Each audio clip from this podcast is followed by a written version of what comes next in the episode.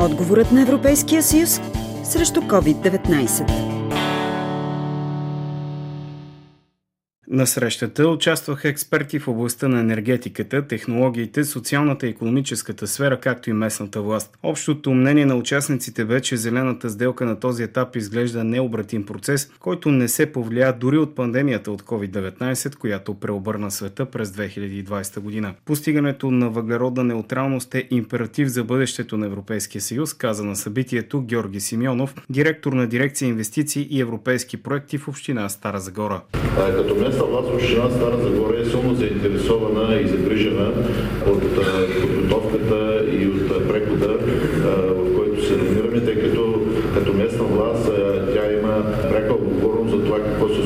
нашия град и не само в нашия град, и в целия регион и какво се случва с начина на живот на хората, с тяхната заетост, с тяхното бъдеще. Зелената сделка и зеления пакт вече е в ход и много европейски държави водят усилен дебат по темата. Този диалог така или иначе ще трябва да се стои при нас, той е неизбежен.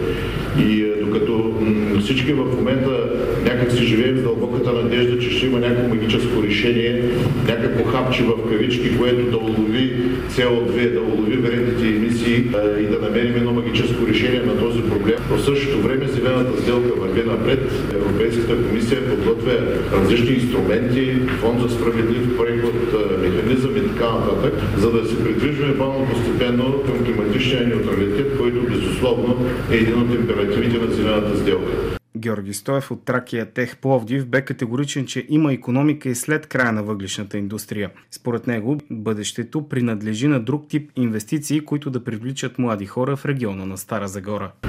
Има живот, има економика и след въглищата. Колкото по-далече планираме, толкова по-спокойни ще сме ние и нашите деца.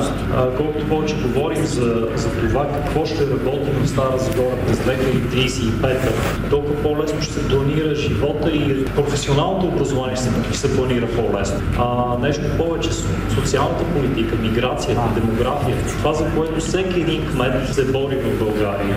Да привлича повече хора, не на последно място повече млади хора. Младите хора искат да работят в мини. Младите хора не искат да се занимават с енергетика парсе. Те искат да се занимават с алгоритми, те искат да пишат код, те искат да променят света.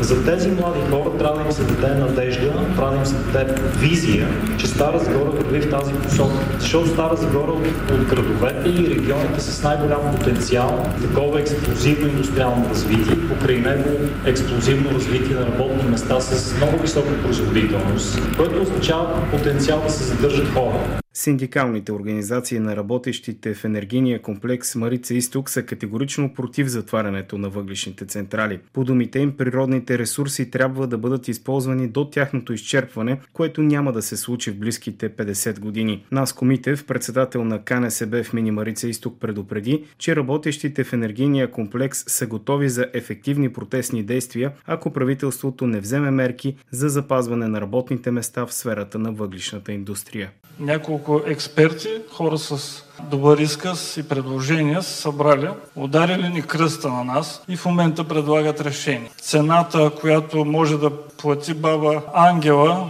от 32 евроцента, моята баба в село няма да може да си я позволи.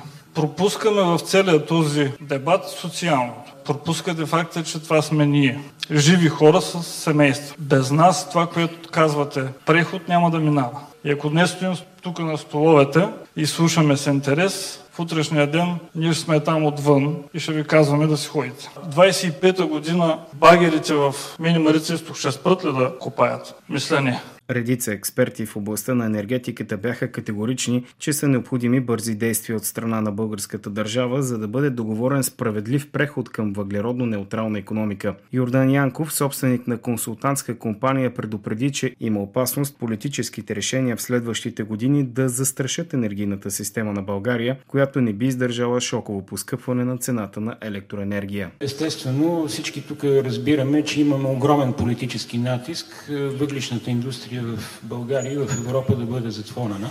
Това е политическо решение, което носи огромни политически рискове за бъдеще. Ние не знаем какво ще стане след примерно 7-8 години с политиките в Европа.